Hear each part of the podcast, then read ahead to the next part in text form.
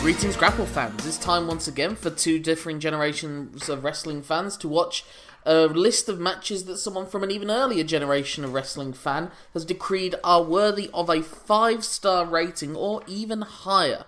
It's Let Me Tell You Something. I'm your co-host, Lorcan Mullen, and with me is my co-host, Simon Cross. And we are working through all the matches that Dave Meltzer has rated five stars or higher. Hopefully, we'll be able to see some patterns emerge and get some sort of idea about the history of the what was considered the best of wrestling from the early eighties all the way through to the modern day.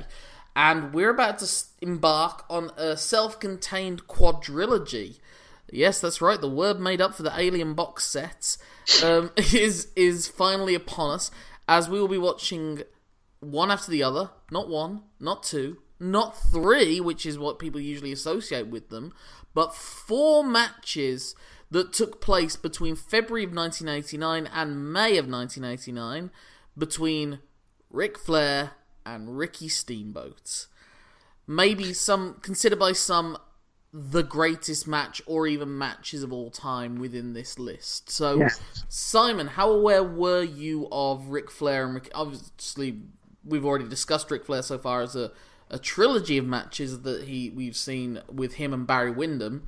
And so this will be the fourth instance of Ric Flair being on our um, on our viewing list, and the first time for Ricky Steamboat. How aware were you of this rivalry, and how aware were you of Ricky Steamboat?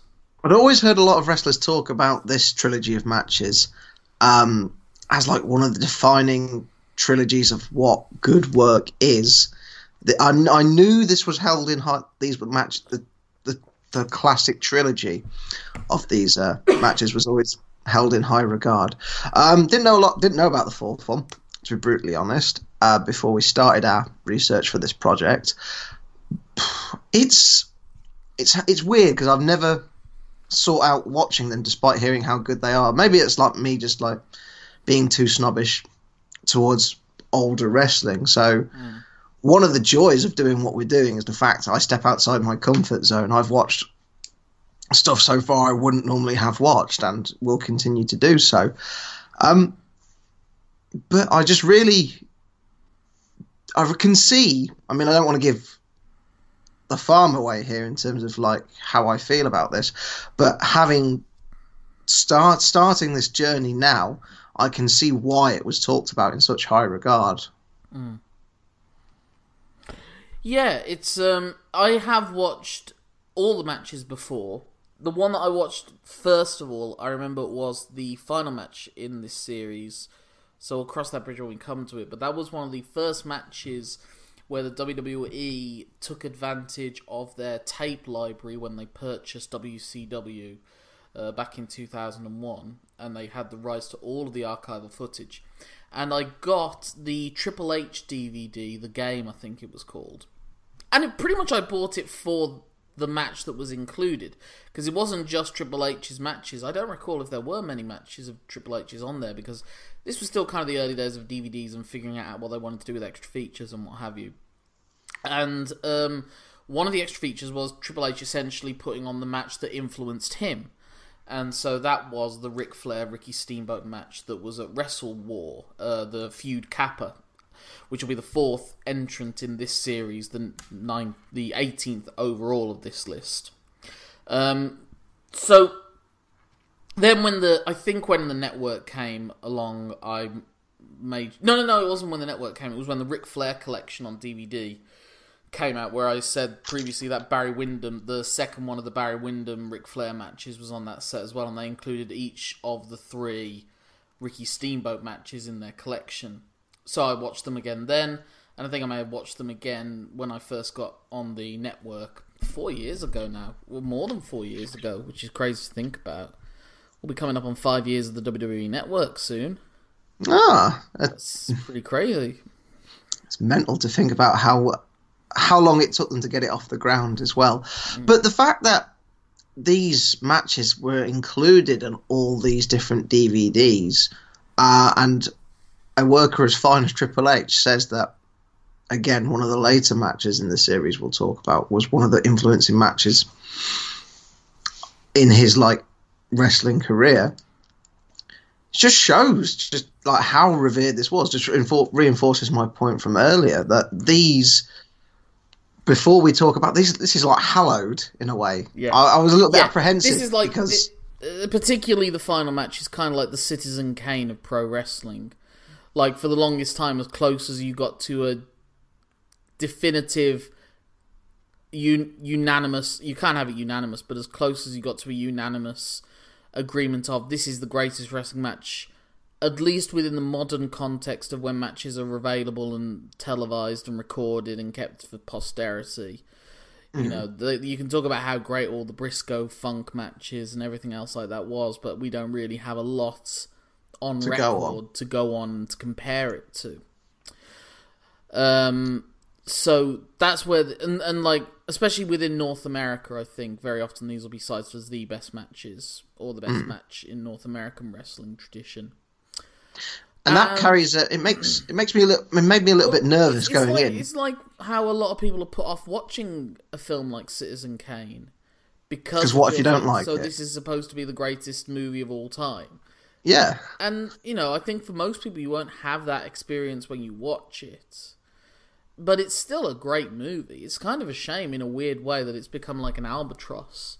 That people won't watch Citizen Kane when all it is is, is a really, really, really good movie, mm. you know, um, and and that's maybe what puts some people off watching these. But I can assure you, these are.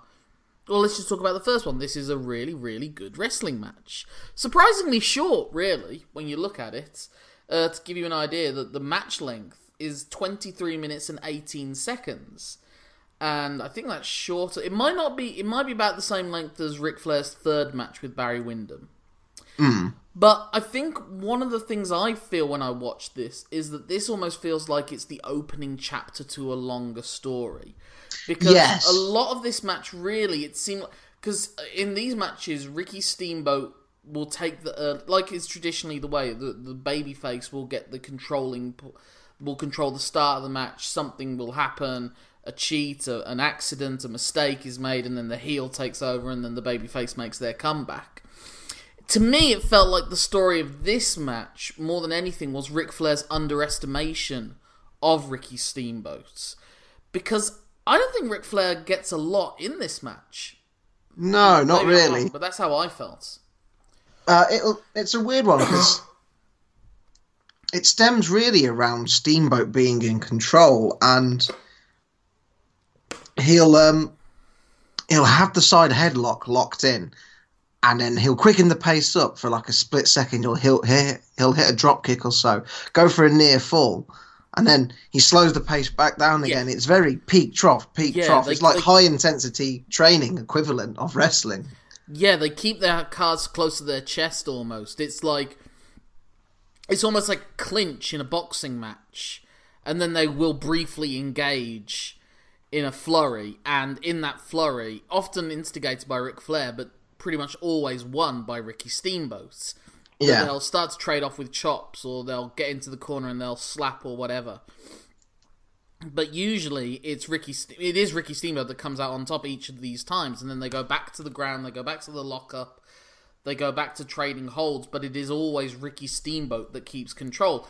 In a way, it's very much structured like the uh, Barry Windham, the second Barry Windham match, in that Ricky Steamboat just has the better of Ric Flair throughout the whole of the opening exchange, and it's only when Ric Flair pulls Steamboat out of the ring and brawls on the outside and starts slamming him into the guardrails and everything that he starts to get any kind of anything close to an advantage, and even then it gets fought back. Like, there's not as sustained a period of dominance from Ric Flair, as you might no. expect. It's like um, if a team was being like just pressed out the park by Man City and then you start hoofing it long. If you've got a target man, yeah, they'll knock a ball down or two. But after that, they'll cotton onto what you're doing.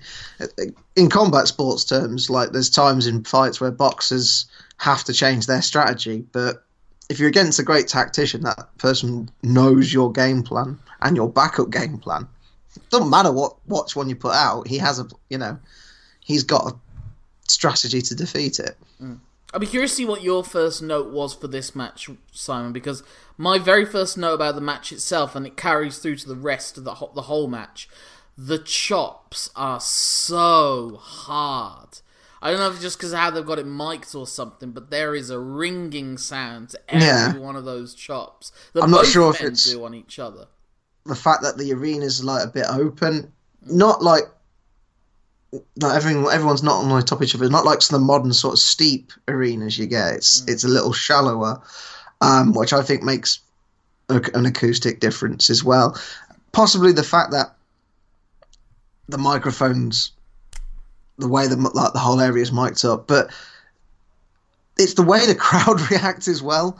It's just like the the wincing. That's yeah. that's loud and the as ref. well. The ref's Tommy Young is really good at reacting to the moves as they take place in the ring. Like if someone hits a hard chop, he he winces. Yeah, he just backs away for a second, like he's felt it. Yeah, the more and more I'm seeing of Tommy Young, that. The more and more I can see why he was Ric Flair's personal personal favourite as a referee. Mm. Um, it's, it's, yeah, the crowd's eating up everything. Like, there's a moment really early in the exchange where Steamboat has Flair down for a headlock takedown. Mm-hmm. And the two count is as close as you get, like, in the finishing straights of a Kurt Angle, Shawn Michaels match or something. They really do cut it fine throughout with the two counts. Their timing is really, really good. Mm. Um, and it just goes to show, because if you said to someone that this was a five-star match and one of the predominant manoeuvres in this match was a side headlock, it doesn't really like compute in a lot, a lot of people's. I don't think that would compute in a lot of people's minds. But the funny thing is that like they were seen in the seventies when they were having their first run of matches in the late seventies against each other for like the television titles or the equivalents of them, and then in the early eighties with the United States titles and, and also in the late seventies for that. They were often criticised as working the equivalent of like an Omega, um, you know, Will Ospreay style of everything going too over the top, that it's too fast, that they're doing too much, they're doing too many moves. And yet what we're looking back in hindsight is how good their arm drags are or their headlock takedowns are. Yeah. Or, or anything like that. No one's had... No, we've not seen a Spike Rana yet. No. From... What do you think of um, J R's commentary? Um, it's really, it's, he really emphasises the history behind it, the lineage. Like, he talks about yeah. how the belt was first defended in nineteen oh five. Not nineteen oh five, it's nineteen oh five. nineteen oh five. Yeah. Um, and he's... saying, like, the, the title had changed hands in Chicago only twice in its history. And all that stuff. I like that, because that's the kind of stuff that genuine sportscasters do. Genuine sportscasters point out genuine little quirks, such as... Prior to the twenty eighteen World Cup, England had not won a penalty shootout in the tournament. And that was like alluded to. The more and more, the more and more we got through the Colombia game, the more and more it was spoken about beforehand. You know, well, spoken about beforehand, but the more and more it was alluded to. And that draws people in. It's like, oh, God, this is something to consider. The thing is, you don't need to worry about people knowing that in England. We know. We remind yeah. ourselves.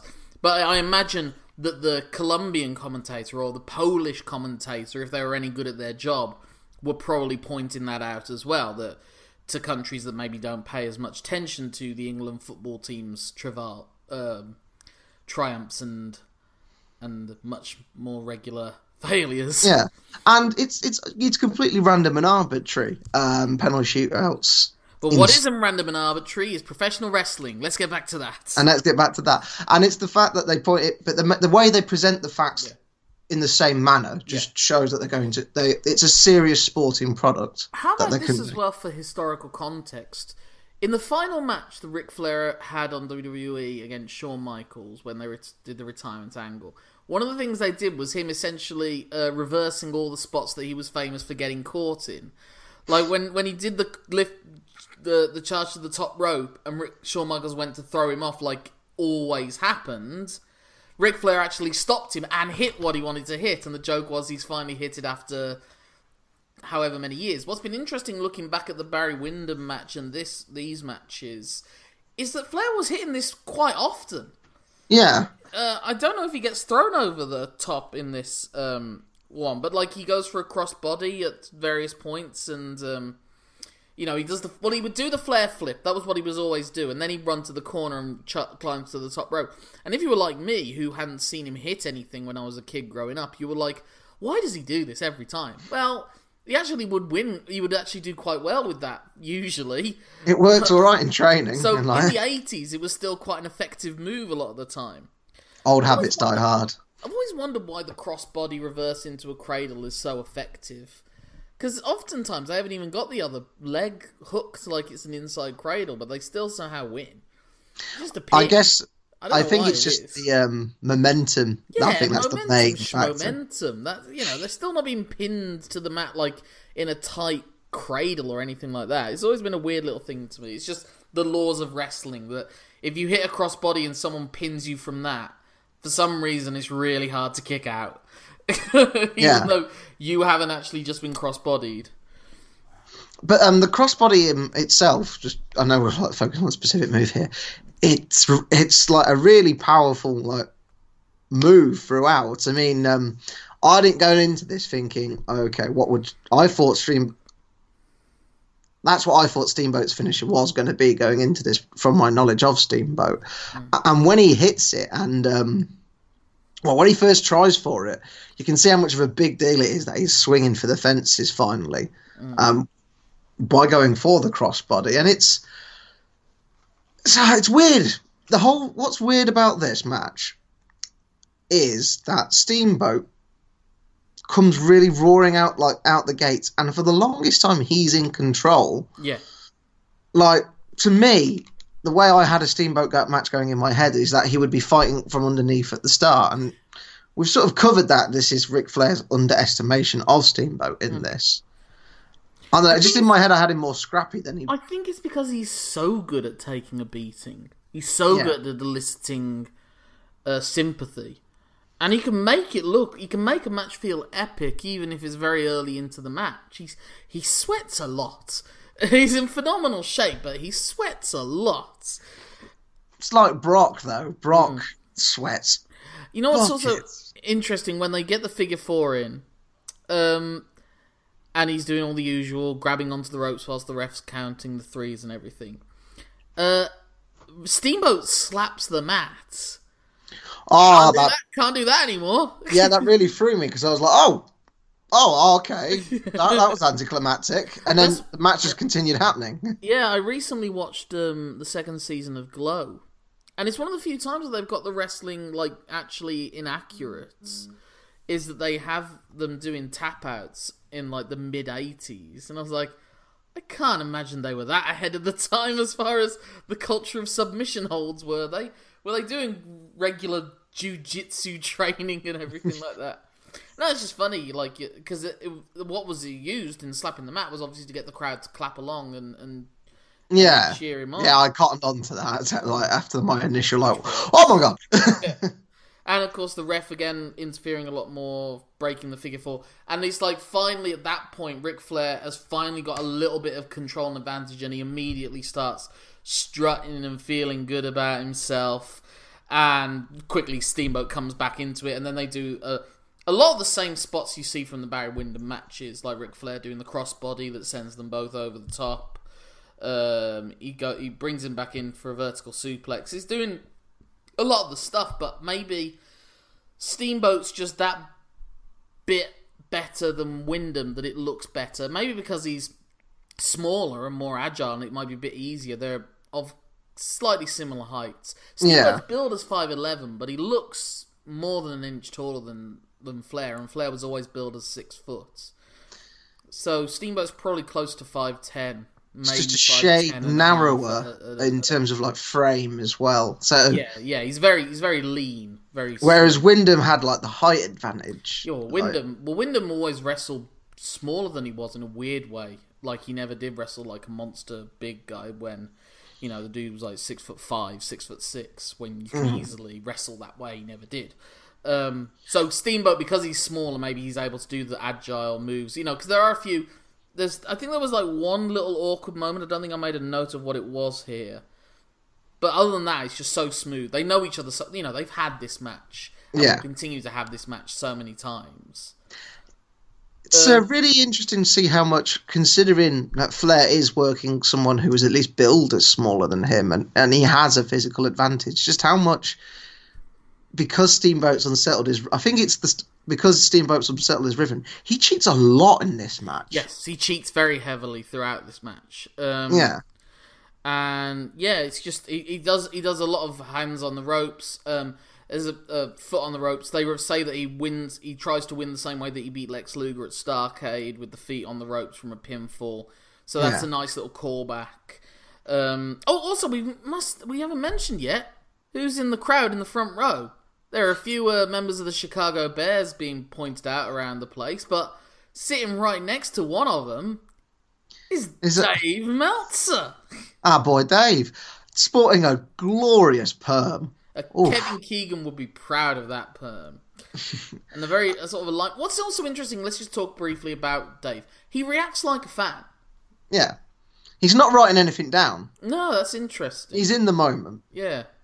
And he's like cheering when they come towards them, and like, you know, when, when Steamboat. And he's like cheering on Steamboat from what I can recall. He's like cheering the face, booing the heel. Even though at that point he thinks like Ric Flair's the greatest wrestler in the world, or at least along those lines. Yeah. Um. So yeah, I don't have a lot more other than just how good Steamboat is at willing himself back into the match. It's not that he suddenly he doesn't do like a Hulk Hogan Hulk Up or anything. It's like he keeps trying to fight back. When when when he's taking the beating, he's mm. still trying to hit, and just usually they'll be cut off. But then gradually over time, they can't cut him off, and he's back into it. Yeah, it's not I do like, have a. It's, um... not like, it's not like if you were to make a list of who's in attack. It's like a list of Steamboat moves, then a list of Flair moves, then a list of Steamboat moves. It's like yeah. Steamboat, Flair, Steamboat, Flair, Steamboat, Flair, Steamboat, Steamboat, Flair, Flair. You know, you know what I mean. Yes, it's not like blocks. Yeah.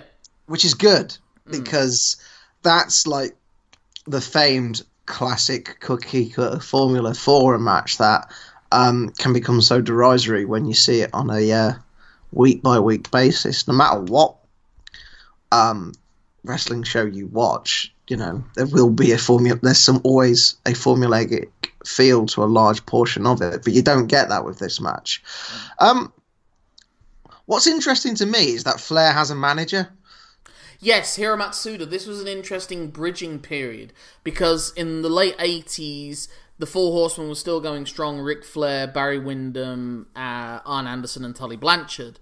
But then Arn and Tully went to the W W F, um, and very soon after, J J Dillon left to the W W F as well, but he was only as a managerial office role. He never was an on-screen talent. Um, so instead of just the Four Horsemen not existing, there was this notion that the Japanese are bought in. So this is at the height of like Japanese tech fears, of like Japan not taking over America milita- militarily, but in economically, economically. That they were going to become the superpower of um, of the time, which is also sort of into the, that was what they were eating into the fears with the Yokozuna character a few like, years later in W W F. Like, and then the you've got that, that um... overtaking us industrially, and, and companies like Sony and, and so on, and, and, and Japanese cars and everything were buying American businesses.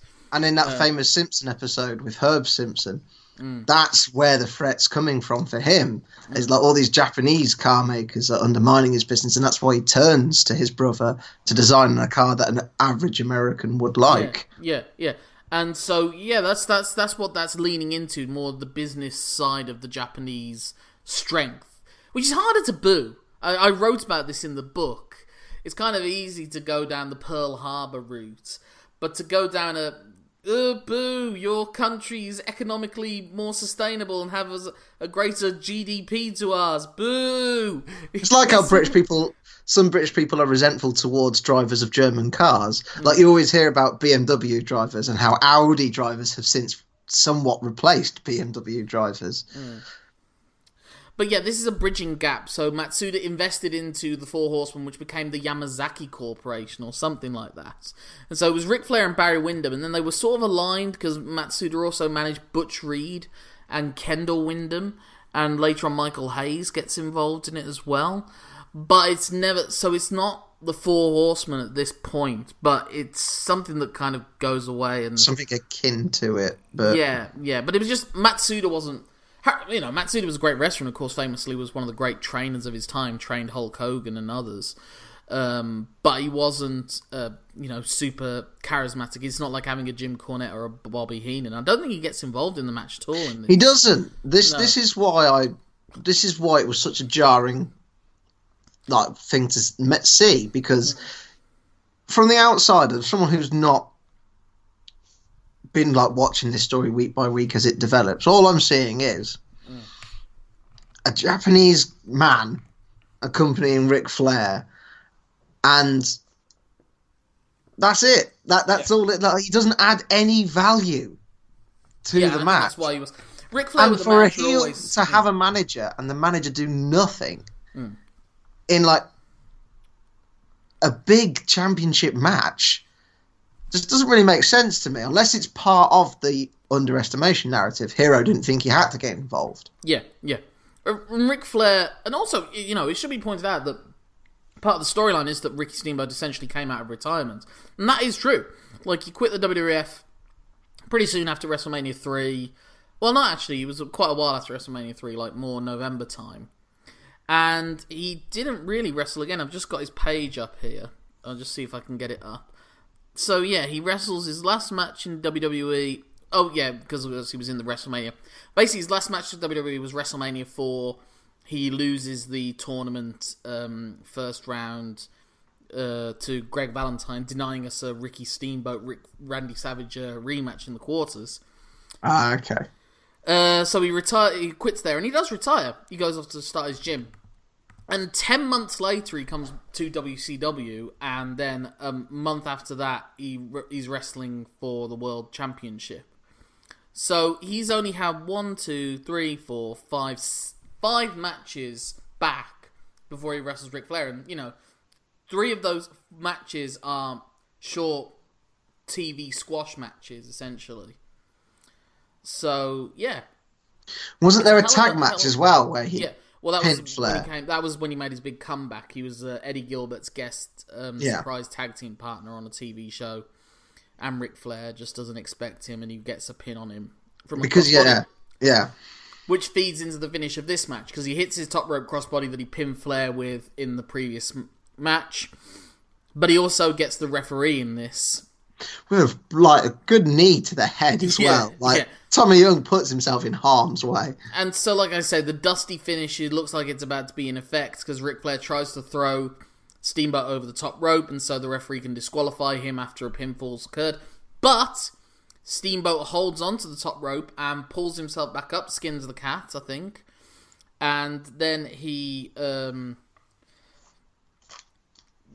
he misses a crossbody. Ric Flair goes for the figure four. Steamboat does the cradle. Teddy Long's there. He jumps in as a substitute referee. Counts the three. Steamboat wins.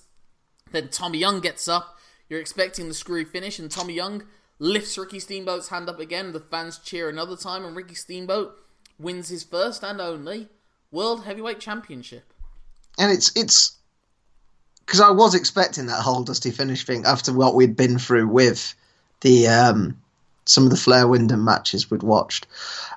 Um, but it's, it, I think that takes away from a little bit from the crowd, because the crowd are like, oh, the backup ref pinned it. And I think they expect the same sort of thing. And it's like... No, the fans are less cynical, I think, back in those days. They thought that you might have got the pin off that headlock, you know? Yeah. Maybe. I don't know. I to me, I just... It's our own smarkiness to it. Perhaps so I am like, doing that. You've got to remember what most wrestling fans are like, really. And it's not that they're dumb, it's just that they don't follow it the way that we follow it, you know? Mm. It's just like how, you know, obviously people who have played football and are football managers are seeing things in football matches that we can't see. Yeah. We don't understand. Similar with boxing matches or whatever. Mixed martial arts fights. Um, like like I said, this is always the one that I love to say, is that when I went to a wrestling show at the Sutton Coldfield Town Hall, wrestling show at the Sutton Coldfield Town Hall, capacity maybe two hundred people, and my brother, I went with my brothers, and one of them was in the gents in the uh, interval, and he heard two kids, and one kid says, "What do you think of the show so far?" And the other kid goes, "It's alright, but I was expecting Stone Cold Steve Austin and X-Pac. I don't, I don't know who any of these people are." So that's what you got to realise with wrestling fans. And that's a kid who loves wrestling. Yeah. So it doesn't mean that they necessarily, you know. So I think we sometimes attribute thoughts to people that don't necessarily True. share them. I, I see where you're coming from. I see your point. So that was the first, like I said, this is the first chapter in a in a longer story. Um, so let's get, we'll try and get this wrapped up pretty quickly because we can do like a more longer summation as we go along.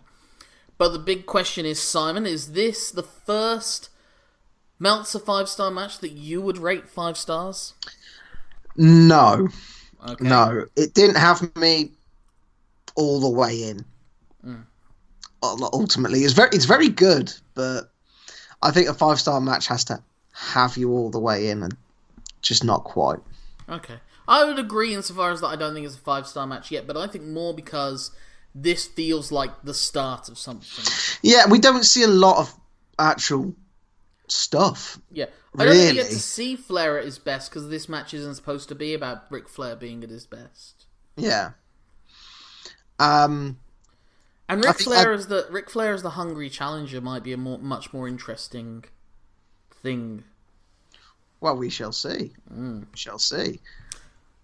Do you have anything left to add, or shall we get into the social medias and everything? Um, no, no, I don't have anything left at this point. I, I will just say, um, I do think